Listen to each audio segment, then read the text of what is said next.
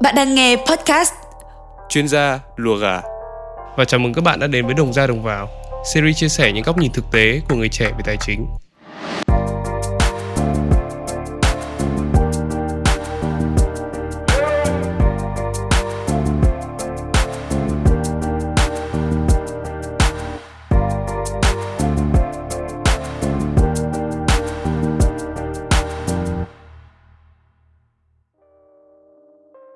Luga. Luga là gì? Tại sao ở thời điểm hiện tại chúng ta được nghe thấy từ này nhiều như thế? Chắc chắn rằng nếu khoảng tầm 3 đến 4 năm trước nhắc đến từ này ấy, thì phần đông các bạn sẽ không biết đến ý nghĩa của chúng là gì. Chúng ta hiện nay đang được sống trong một cái thời đại mà lĩnh vực đầu tư đang vô cùng phát triển một cách sôi nổi. Có rất nhiều cơ hội để có thể kiếm được lợi nhuận xuất hiện. Nhưng bên cạnh những cơ hội ấy, thì có rất nhiều kẻ muốn không làm mà vẫn có ăn lợi dụng tâm lý đó để dụ dỗ những con mồi vào những cơ hội đầu tư đầy rủi ro mà thu lợi bất chính. Chính vì điều này mà khái niệm lùa gà ngày càng được biết đến rộng rãi hơn. Vậy nên, ở trong tập podcast ngày hôm nay, chủ đề của chúng ta sẽ là chuyên gia lùa gà, những tác động tiêu cực và dấu hiệu nhận biết lùa gà.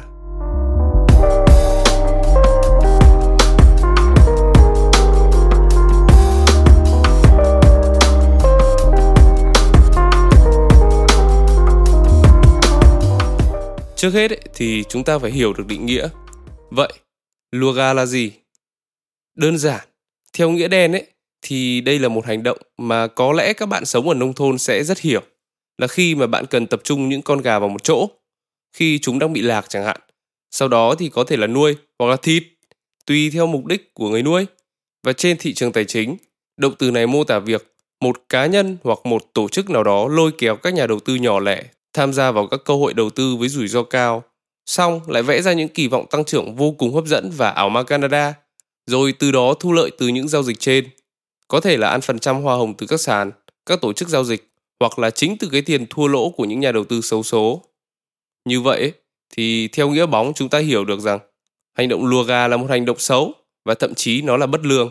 Nhưng mà chéo ngoe ở một chỗ là có rất nhiều nhà đầu tư lại đi tôn vinh và gọi những kẻ lùa gà là chuyên gia. Đáng lẽ ra cái từ chuyên gia này ấy, thường sẽ mang tính chất tốt đẹp.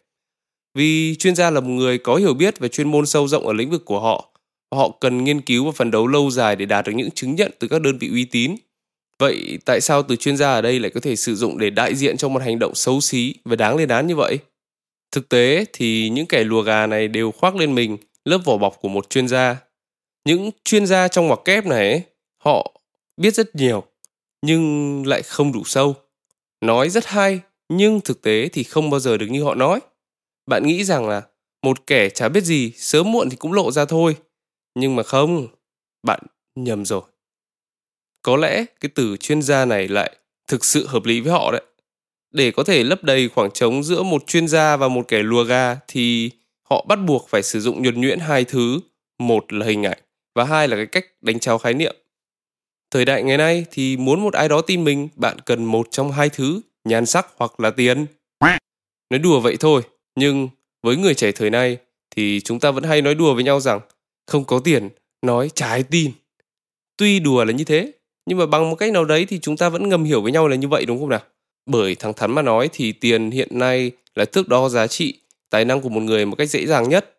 Nắm bắt được điều này thì những chuyên gia này sẽ cố gắng tạo dựng cho mình một hình ảnh có thể nói là chất nhất có thể để tạo độ uy tín. Bạn cứ tưởng tượng là như này, một anh chàng đi ô tô, quần áo ăn mặc sang chảnh bánh bao, khuôn mặt sáng sủa, tóc tai gọn gàng, đi vào những nhà hàng sang chảnh, bạn đến gần hỏi ảnh.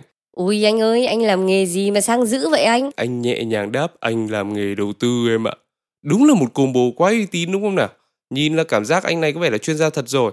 Vì dù gì thì dù, con người chúng ta vẫn thường đánh giá con người thông qua vẻ ngoài và ấn tượng ban đầu trước tiên. Bạn thấy hứng thú, bạn hỏi tiếp. Anh đầu tư gì vậy anh? Anh đầu tư vào công ty ngành úp sọt em ạ. Ngành này năm nay doanh thu khủng lắm. Anh trả lời. Thế em có muốn tham gia không? Anh còn slot đầu tư đó. Em á? Sao em với anh mới gặp nhau mà anh lại giới thiệu em một cơ hội tốt như vậy anh? Bởi vì là thị trường này đã cho anh cơ hội thay đổi cuộc đời. Này anh muốn được lan tỏa điều này nhiều hơn với những người xung quanh, lan tỏa nhiều hơn những năng lực tích cực cho cuộc sống. Vâng, thế là bạn quên luôn cái lý do mà vì sao bạn thắc mắc. Và bạn thấy anh này vừa uy tín lại vừa cao cả, sẵn sàng chia sẻ cơ hội cho những người khác. Khi bị hỏi về những câu hỏi liên quan đến tính chuyên môn hơn, thì họ cũng có những cách để ngụy biện vô cùng hợp lý kiểu như là Thế anh có biết đọc báo cáo tài chính không?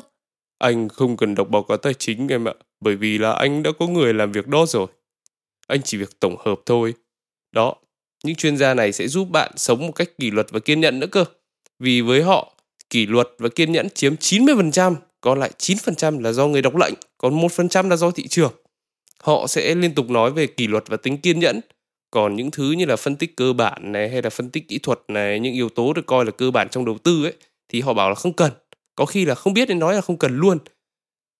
Cơ mà dù gì thì dù lùa gà mà thì lùa gà vào những dự án ma lừa đảo thì cần gì phải phân tích, bởi vì đằng nào cũng mất, đúng không nào? Đó là một trong những ví dụ điển hình về cái cách mà các chuyên gia này ngụy trang cho hành động lùa gà của họ. Ví dụ này thì mình cũng từng nhắc đến trong những tập podcast khi mà chúng mình thi trong cuộc thi Cascam năm 2021. Nói về việc thời của những nữ hoàng thổi nến hay là những chiến thần tài chính lên ngôi. Những bạn trẻ mới ra trường còn ít va chạm với xã hội hay những anh chị cô chú lớn tuổi ở những nơi mà kiến thức đơn giản nhất về kinh tế là cung và cầu mà còn chả biết là cái gì thì rất dễ bị các chuyên gia này dụ dỗ và dắt mũi. Có thể nói là họ là chuyên gia cũng không sai đâu bởi vì cái trình độ lùa gà của họ ấy cũng đạt đến mức thượng thừa và ngày càng tiến hóa hơn. Các chuyên gia lùa gà này có thể xuất thân là bất cứ ai, từ anh thợ cắt tóc đầu xóm cho đến bà chị bán bún riêu ngoài chợ, không cần phải là một người nghiên cứu về kinh tế tài chính ai cũng có thể trở thành chuyên gia. Năm 2020, ra đường ai cũng là rapper, thì đến năm 2022, ra đường ai cũng là chuyên gia tài chính. Chỉ cần tham gia từ 3 đến 6 tháng, học được những kiến thức cơ bản về biểu đồ nến cùng một vài quyển sách làm hành trang vào đời như là cha giàu cha nghèo này hay là tôi đã chiến thắng phố quân như nào này, tìm hiểu qua về một số đồng tiền mã hóa. Thế là bạn đã sẵn sàng để trở thành một chuyên gia tài chính thời 4.0 rồi đấy. Mà cũng không chỉ những người không có tên tuổi mà những người nổi tiếng cũng tham gia vào ngành công nghiệp tỷ đô này. Gần đây nhất chính là vụ lùm xùm giữa Khoa Bắc và Johnny Deng về đồng DBG do Johnny Deng sáng lập. Có rất nhiều nhà đầu tư đã tin tưởng Khoa Bắc qua cái hành động anh mua ủng hộ anh em 10 triệu coin DBG 10 triệu coin DBG và khẳng định chắc nịch là tiền anh anh mua, anh làm anh chịu. Kết quả là cuối cùng ai cũng biết Johnny Deng đã xóa đồng DBG và điều này có nghĩa rằng là có rất nhiều nhà đầu tư đã mất trắng số tiền đầu tư của họ.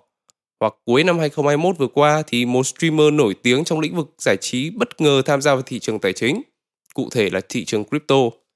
Anh này đã chia sẻ với cộng đồng những cơ hội đầu tư vào các dự án mà anh có đứng tên hoặc là đồng sáng lập.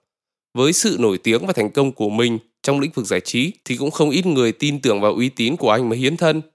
Thế là kết quả là kể từ thời điểm anh chia sẻ cơ hội này thì những đồng coin đó đã giúp các nhà đầu tư có một pha discount cực sâu ở trên tài khoản. Bây giờ chỉ bằng 1 phần 3 giá trị ban đầu. Anh này còn bị một nhà đầu tư kỳ cựu trong giới crypto tố là lùa gà nữa. Và để đáp trả lại điều này thì anh lại khẳng định rằng là chỉ có gà mới bị lùa. Và anh đủ giàu để không đi lùa gà mà chỉ là một nhà đầu tư cá nhân đi chia sẻ những cơ hội đầu tư cho các nhà đầu tư khác. Chia sẻ các bạn ạ, chia sẻ. Thiết nghĩ, nếu anh là một chuyên gia thật thì anh có thể đáp trả lại một cách tinh tế hơn bằng trình độ của mình chứ không phải là lấy tài sản mà anh kiếm được từ lĩnh vực giải trí để che đậy cho sự non nớt của mình trên thị trường tài chính. Mà đã là công nghiệp tỷ đô thì chắc chắn không thể thiếu các cá mập hay là các tay to đúng không nào? Và một trong những người cực kỳ thành công trong lĩnh vực úp sọt tại Việt Nam không ai khác ngoài tỷ phú Trịnh Văn Elon Quyết. Mặt anh sáng, dáng anh hiền, Đầu năm anh hứa đưa cổ phiếu họ FLC quay lại giá trị mà nó xứng đáng. Cuối năm anh úp sọt khiến bao nhà đầu tư mất Tết. Mà không chỉ thời nay, mà khoảng 10 năm trước, có lẽ chính anh cũng đã úp sọt thế hệ cha mẹ của những nhà đầu tư F0 ngày nay. Nhìn các em sinh viên đại học, lương tháng ba cọc ba đồng nhưng lại là cổ đông anh Quyết. Thật xót xa làm sao. May thay, khi anh Quyết đang ở đỉnh cao sự nghiệp úp sọt, thì các cơ quan chức năng nhà nước đã ra tay điều tra vụ bán chui cổ phiếu úp sọt nhà đầu tư của anh Quyết để bảo vệ cho những nhà đầu tư hiện tại và tương lai trên thị trường tài chính. Không chỉ chủ tịch của FLC mà cũng rất nhiều những sàn giao dịch BO, binary option hay còn gọi là quyền chọn nhị phân hoặc là forex đã bị công an triệt phá trong khoảng 2 năm gần đây. Bạn thấy đấy, đừng vội tin những người nổi tiếng hay những đại gia. Những người nổi tiếng, họ có thể là những người rất giỏi, rất xuất sắc, nhưng đó chỉ là ở những lĩnh vực của họ mà thôi. Còn khi mà họ bước chân vào một lĩnh vực mới, khác hoàn toàn với lĩnh vực họ làm, thì đó là một câu chuyện khác. Họ sẽ quay trở lại ở vạch xuất phát. Tức là nếu họ muốn xuất sắc ở lĩnh vực khác ấy, thì họ cũng cần phải học làm mọi thứ từ đầu. Một con khỉ là chuyên gia leo cây, nhưng chưa chắc con khỉ đó đã là một chuyên gia trong việc bơi lội như con cá được. Chưa kể đây còn là lĩnh vực tài chính nữa. Bạn hãy thử nhìn vào những người được coi là huyền thoại trong giới đầu tư mà xem. Trong quá khứ, không có một ai là trải qua ít hơn 10 năm để có thể trở thành một người thành công trong lĩnh vực. Vậy nên, những người nổi tiếng, những KOLs kia, có lý do gì để được coi là một chuyên gia? Mai Phương Thúy, Hoa hậu Việt Nam năm 2006, chị là một người cực kỳ nổi tiếng trong lĩnh vực tài chính với những thương vụ đầu tư thành công vào các cổ phiếu như là Vietcombank, Hòa Phát, Thế giới di động khoảng 3 năm trở lại đây. Nhưng chưa bao giờ chị nhận mình là chuyên gia tài chính hay là đi phím hàng trên mạng xã hội cũng như là báo chí. Chị tự nhận rằng chị có những người chuyên gia rất giỏi đằng sau lưng chị để có thể là đạt được những thương vụ thành công như thế. Còn những đại gia, họ có rất nhiều tiền nhưng chưa chắc những gì họ nói là thật. Hãy nhìn vào những tấm gương như anh Quyết FLC, ông Dũng Chủ tịch Tân Hoàng Minh, vân vân. Đây đều là những triệu phú tỷ phú, nhưng mà hãy nhìn vào những cách họ làm xem, liệu đấy có phải là vì nhà đầu tư hay vì lợi ích nhà nước hay không, hoặc chỉ đơn giản là phục vụ cho những lợi ích nhóm, lợi ích cá nhân của riêng họ. Mình không dám khẳng định rằng tất cả các triệu phú tỷ phú của Việt Nam đều là kẻ xấu, nhưng đừng vội tin vào tất cả những gì họ nói. Có thể nói thì nạn lùa gà đã đem lại một bộ mặt khá là xấu xí cho ngành đầu tư tài chính tại Việt Nam. Mình còn nhớ cái thời mà mới tham gia vào thị trường chứng khoán, bố mẹ mình cứ bảo Sao mày không kiếm cái nghề tử tế mà làm? Làm nghề này thật đực lắm con ạ. À. Wow, nghe thật buồn phải không nào?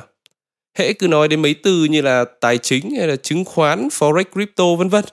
Vô hình chung nhiều người sẽ nghĩ đến những cái tính từ như là lừa đảo này, thiếu minh bạch này, sóng bạc hợp pháp này, đỏ đen này vân vân. Và nó ảnh hưởng trực tiếp tới những người thực sự làm vì nghề, với đạo đức nghề và yêu nghề. Những người chuyên gia thực sự ấy, đôi khi họ không được công nhận. Không phải bởi vì họ không giỏi, mà bởi vì định kiến đến từ những tiêu cực kia. Điều này khiến cho việc thực hiện công việc của họ gặp khó khăn hơn rất nhiều lần và gặp phải những khó khăn này thật sự là một điều không đáng có và chịu những định kiến mà đáng lý ra họ không xứng đáng phải nhận. Thế bạn có thắc mắc rằng là chuyên gia thật sự trông họ như nào không?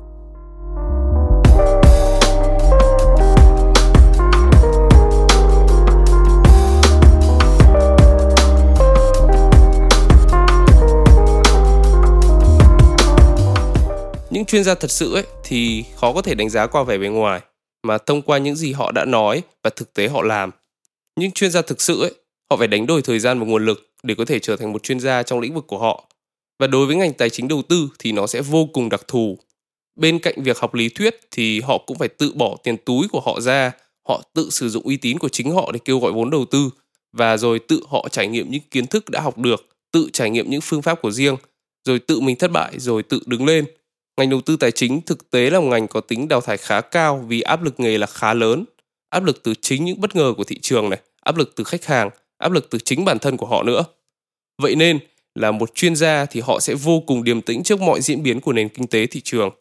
Những khách hàng của họ thì sẽ luôn yên tâm trước những quyết định đầu tư vì họ biết rằng họ nên tin tưởng ai. Vậy nên, nếu muốn biết một người là chuyên gia xịn hay là chuyên gia đều ấy, thì hãy theo dõi những phát biểu hay phân tích của họ trước mỗi diễn biến mới xuất hiện trên nền kinh tế và hãy nhìn vào sự tăng trưởng cùng mức độ tin tưởng của những khách hàng mà người đó đang quản lý.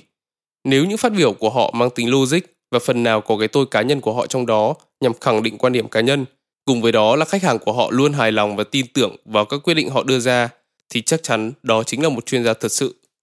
Cũng có những chuyên gia, họ lại ẩn mình trên mạng xã hội, họ chỉ tập trung vào công việc mà họ đang có và những khách hàng của họ. Thì nếu muốn nhận biết được những chuyên gia này, bạn cần phải tiếp xúc trực tiếp với họ và đối chất với họ về những quan điểm của họ về thị trường tài chính. Đơn giản lắm, bạn không cần phải hỏi về những thứ cao siêu đâu. Hãy hỏi những thứ thật sự đơn giản như là anh đánh giá sao về tiềm năng tăng trưởng của thị trường trong tương lai. Vì nếu bạn là một nhà đầu tư thì chắc chắn đấy là điều bạn quan tâm đúng không nào? Và hãy nhìn vào cái cách trả lời của họ ấy. Nếu họ trả lời bạn một cách đa chiều, họ nói cả những điểm tích cực và tiêu cực, những tiềm năng cũng như là rủi ro. Đôi khi những nhận định này còn khiến cho bạn hoài nghi về tiềm năng của thị trường tài chính, thì đó chắc chắn là một chuyên gia Cuộc sống cũng như đồng tiền, nó luôn có hai mặt tốt xấu. Chẳng có một thứ gì trên đời này là hoàn toàn tuyệt đối cả. Nếu ai luôn chỉ nói với bạn những điều tích cực ấy, thì chưa chắc đó là một người tốt, mà họ chỉ đang muốn lôi kéo bạn đến với những cơ hội mà họ vẽ ra mà thôi. Còn một người tốt cũng chưa chắc sẽ nói với bạn những điều tích cực, bởi vì họ thừa hiểu cuộc sống này có nhiều mặt bản thân họ cũng phải trải qua những điều xấu đó và họ cũng không mong muốn những người khác phải gặp phải những thứ như vậy.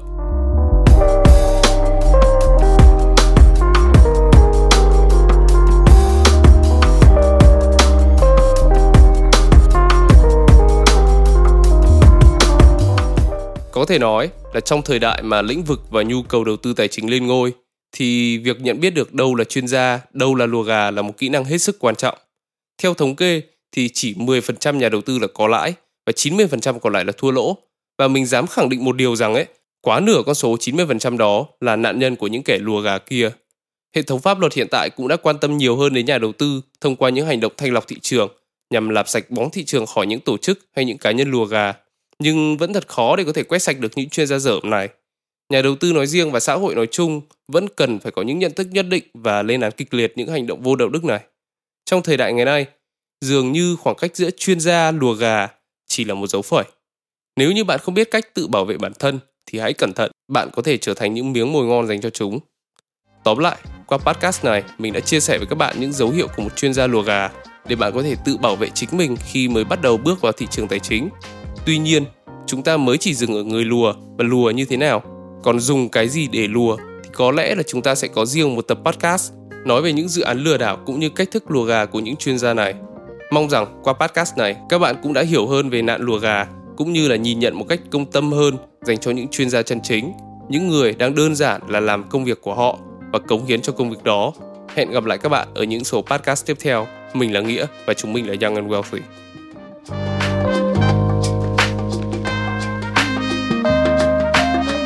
Bye.